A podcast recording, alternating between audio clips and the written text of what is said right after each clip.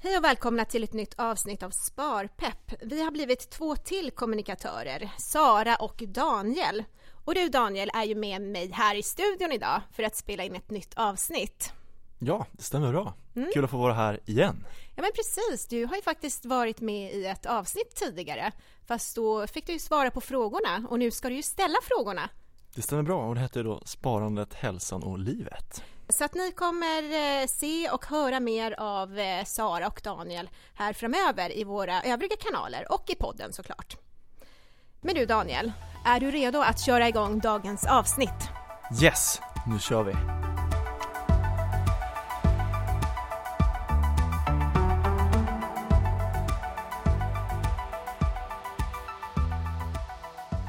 Idag har vi bjudit in Tove Sander som är VD på Unga Aktiesparare. Hej Tove! Hejsan! Och du har ju varit här en gång tidigare och pratat om eh, organisationen Unga Aktiesparare och lite mer generellt om sparande. Men idag ska vi prata mer praktiskt kring aktier. Jättekul tycker jag att det ska bli. Men först berätta lite kort om vem du är och om Unga Aktiesparare. Jag heter Tove Sander, är 28 eh, år och född och uppvuxen i Enköping. Eh, har haft eh, med mig sedan jag var väldigt liten att det är bra att spara. Men aldrig riktigt fått lära mig hur man ska spara. Utan eh, varit duktig på att spara mina pengar på ett sparkonto. Vilket kanske inte är så spännande att titta på alltid. För att det där sparkontot förändras ju bara en gång i månaden och det är när man sparar pengar efter lönen. Men sen eh, några Eh, ja, nu är det nästan exakt ett år sedan tillbaka som jag blev VD på Unga Aktiesparare. Och Unga Aktiesparare är en organisation som finns i hela Sverige. Det är en ideell organisation så det vi drivs av är medlemmarnas pengar och så får vi lite bidrag från staten. Och de pengarna vi får in ska gå tillbaka till medlemmarna på bästa möjliga sätt så vi ordnar över 500 träffar per år och så har vi massa utbildningar och roliga förmåner och sådär för alla våra medlemmar. Och idag är vi 13 500 medlemmar och nästan 32 procent tjejer som är medlemmar. Det är någonting jag har jobbat jättemycket med att vi ska bli fler tjejer. Så när jag började var vi 24 procent tjejer bara. Så det går framåt med stormsteg och det är jättekul. Men eh, Tove, det har ju varit många duktiga kvinnor på eh, den här VD-posten tidigare och eh, jättekul att eh, du tog över. Hur vill du påverka och hur vill du eh, föra Unga Aktiesparare vidare? Ja, men det jag hoppas kunna göra det är ju att vara en god förebild.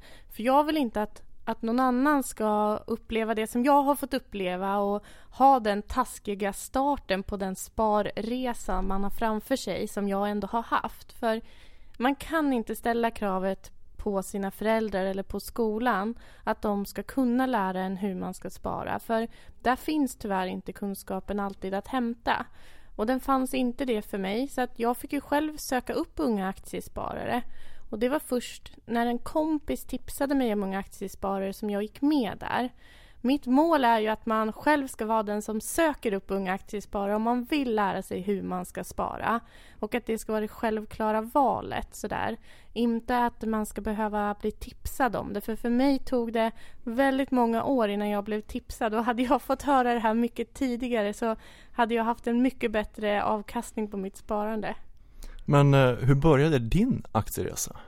Men det började med att jag sneglade lite på killarna som jobbade bredvid mig i kassan på banken. För jag började också min karriär på banken. Och eh, Det verkade så spännande det där de höll på med. Och Det var ju aktier och olika grafer och sådär. Men jag förstod inte riktigt vad det var de gjorde. Och jag var lite för feg för att våga fråga.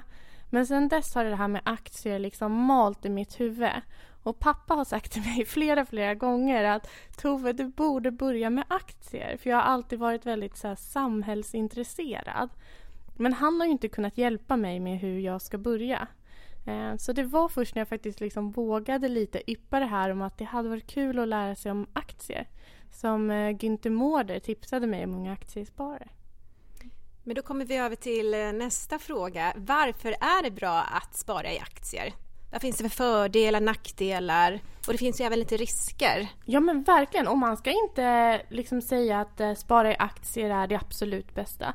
Det beror helt på vilken sparhorisont du har med ditt sparande. Så vad är målet med de pengarna du sparar? Är ditt mål att konsumera någonting redan om ett år, då funkar ju sparkonto perfekt. Men är det så att du har ett mål som ligger långt fram i tiden och då brukar man säga minst tio år. Så är det så att om du om tio år drömmer om att köpa en lägenhet eller du kanske någon gång i framtiden vill köpa hus eller något sådär lite mm, som man kan tänka sig inte är i närtid. Då funkar ju aktier jättebra.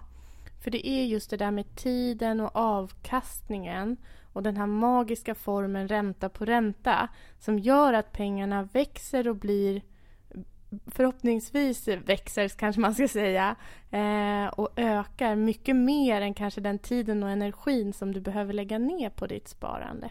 Och då kan man ta ett exempel där också. Om du sparar 500 kronor i månaden eh, varje månad i 20 år och väljer att spara dem i aktier så har du över 300 000 om 20 år.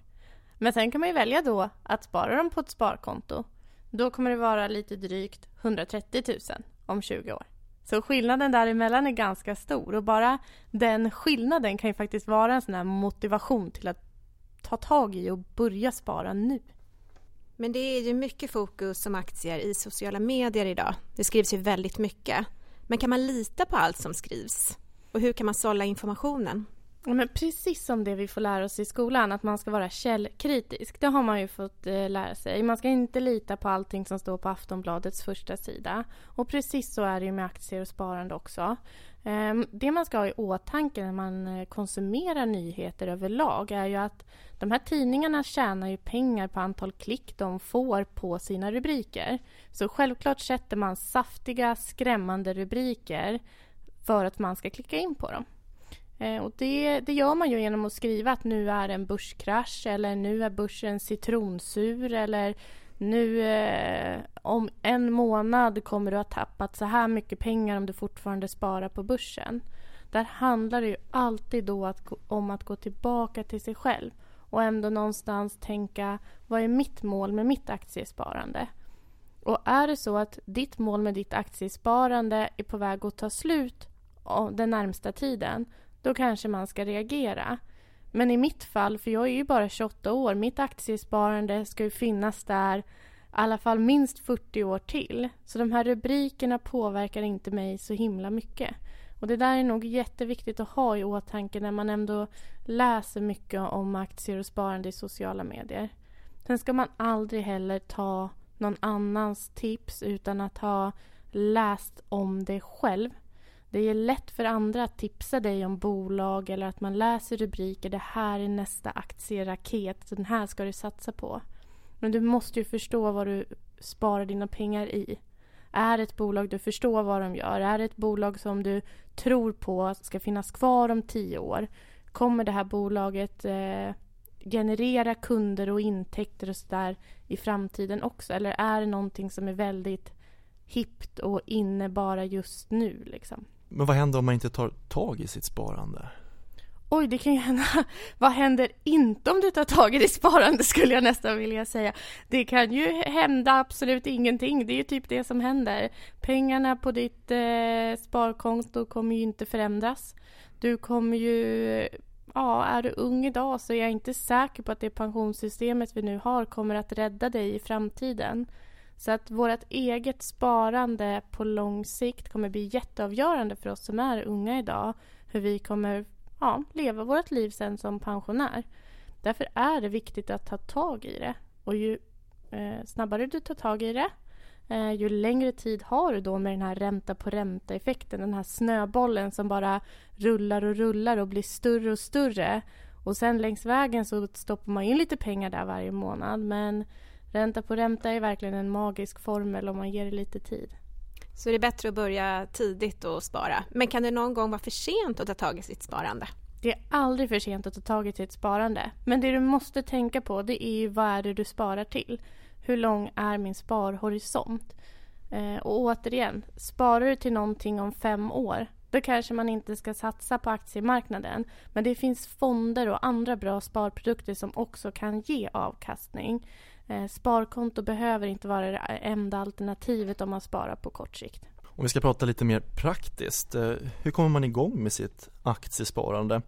Jag vet själv när man satt som rådgivare att många kunder men även nära vänner till mig de kan tycka att det här är mycket siffror, jag är inte ekonom eller jag är inte bra på matte och jag håller med, jag läser inte de här dagliga aktierapporterna och så vidare. Eh, är det här någonting för alla? Ja, till att börja med kan man börja med alla dåliga ursäkter och sen behöver man inte göra det svårare än vad det är. Eh, det handlar ju om att hitta någonting man tycker är roligt att spara i och göra en bra eh, riskspridning och analys av det man väljer. Och där handlar det inte om att vara duktig på matte eller kunna rita grafer, för det finns det andra som kan göra åt dig. Det handlar ju mer om att välja ut sådana bolag som du är trygg att spara i och som du tror på om tio år, att de fortfarande ska finnas kvar och fortfarande vara lönsamma. Och där brukar vi säga att man ska ha minst 10 till 15 aktier i 5 till 6 olika branscher. Och 10 till 15 olika aktier kan kännas jättemycket om man inte har någon idag. Men ha som mål att första året få 10 till 15 aktier i din portfölj. Inte första månaden du ska börja spara i aktier. Och sen så kan man ju bara kolla i sin närhet. Vad har jag runt omkring mig som kanske finns på, på börsen? Vart handlar jag min mat? Eh, vad kör jag för bil? Um, och det finns hur mycket grejer som helst. Handlar man mycket på kanske nätet finns det den klädaffären noterad. Det är bara att kolla, kolla runt omkring dig. Så hur börjar man? Det första du ska göra är att välja vart du vill spara dina pengar. Där tycker inte jag... Eh, jag har sett lite skräckexempel nu senaste tiden för det har släppts så himla många såna här olika sparappar och sådär. Så jag träffade en kompis häromdagen. Jag tror hon hade 25 olika appar. Det kan kännas lite mycket och lite förvirrat. Men kolla var du har ditt eh, eh, lönekonto idag. Kanske den banken har något bra erbjudande för just aktiesparande. Eller så kan man kolla sig runt efter andra banker och aktörer. Och det viktiga att titta på där är ju priset vad det kostar att spara i aktier. Och det heter ju courtageklass. Och där vet jag att ni har jätteförmånliga courtageklasser så att ni är ett jättebra exempel. Och sen kan man ju starta ett konto och då kan man ju eh, tänka att man antingen vill ha en kapitalförsäkring eh, och det är ju en form av försäkring också. Eller så kan man ju ha ett ISK-konto. Eh, båda schablonbeskattas så man behöver inte ha ont i magen när deklarationen kommer vilket är skönt. Sen handlar det om att hitta de här bolagen och då tycker jag att man kan börja kolla på OMXS30. Och det kan man googla så får man upp de 30 mest omsatta bolagen i Sverige. Så kan man kolla där, vilka bolag vet jag, vad de gör, vad det är, vilka känner jag till. Så är det en jättebra utgångspunkt och så kan man bygga vidare på det. Jättebra. Och så handlar det om lite att bestämma sig för innan, hur mycket pengar är jag beredd att spara varje månad? Om du kollar då på dina inkomster du har idag och vilka fasta utgifter du har. Och en fast utgift kan ju vara hyra, det kan vara mat. Eh, och det kan vara att du pendlar till jobbet så att du har ett pendlarkort. Men utöver det, hur mycket är du beredd att spara? Så kanske man får tusen kronor över man är beredd att spara. Hur mycket vill jag då spara till semestern som kommer redan i vinter? Och hur mycket är jag beredd att avvara för mitt aktiesparande som är på lite på längre sikt, alltså om tio år. Så de där pengarna ska du kunna lägga undan och använda först om tio år. Och då kanske man landar i att det är en 500-lapp jag är beredd att spara på lång sikt och då är det jättebra. Eh, men man ska inte tänka sig att hela det här sparbeloppet du har räknat fram, att hela det ska gå in i aktieportföljen. Man måste ju leva lite längs vägen också. Man måste ju kunna unna sig en semester eller unna sig en ny dator eller vad det är man vill köpa. Ehm, så det, ska ändå vara sunt, eh, det, det beloppet man kommer fram till. Men då vill man verkligen så här kickstarta och tänker att jag har inte tid med varken det ena eller det andra så har ju ni en sån här eh, robotrådgivare som heter Nora. Och där kan man ju gå in och lite snabbt komma man igång med sitt sparande. Så den, den kan man också titta på. Men nu har vi pratat om eh, vad man kan investera i, hur mycket pengar man kan investera. Men hur kan man tänka kring att sätta upp en strategi kring sitt sparande? Ja men absolut, det är ganska skönt att ha en strategi kring sitt sparande för att kunna luta sig tillbaka på den när man läser de här skräckrubrikerna vi pratade om innan. Där tycker jag att Unga Aktiesparares fem gyllene regler är, är en jättebra strategi att ha i åtanke. Och det är att man ska spara regelbundet, så lite pengar varje månad, spara långsiktigt, minst 10 år, alltid förstå vad det är för bolag man köper, sprida riskerna 10 15 bolag i 5 olika branscher och hålla sig påläst om de bolagen man faktiskt har valt ut. Så att man hänger med i de nyheterna som rör de bolagen som du har valt att ha i din portfölj. Och om man vill lära sig mer, du sa ett ord som heter courtage. Mm. Vad innebär det och hur påverkar det? Ja, men courtage är ju det priset som man betalar för att köpa en aktie och för att sälja en aktie. Och det här courtaget, det varierar från mellan bankerna. Därför är det jätteviktigt att kolla på hur mycket det kostar att spara pengar just hos den banken.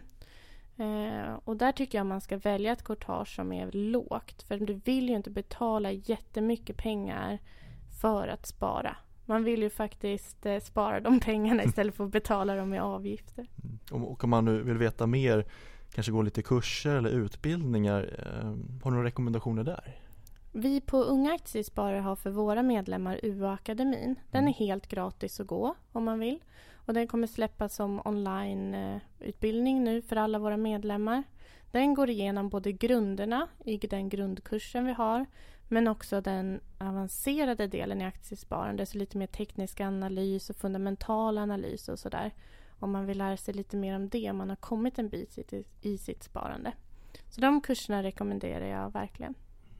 Sen kanske ni på Nordea har något bra man kan ta till sig av.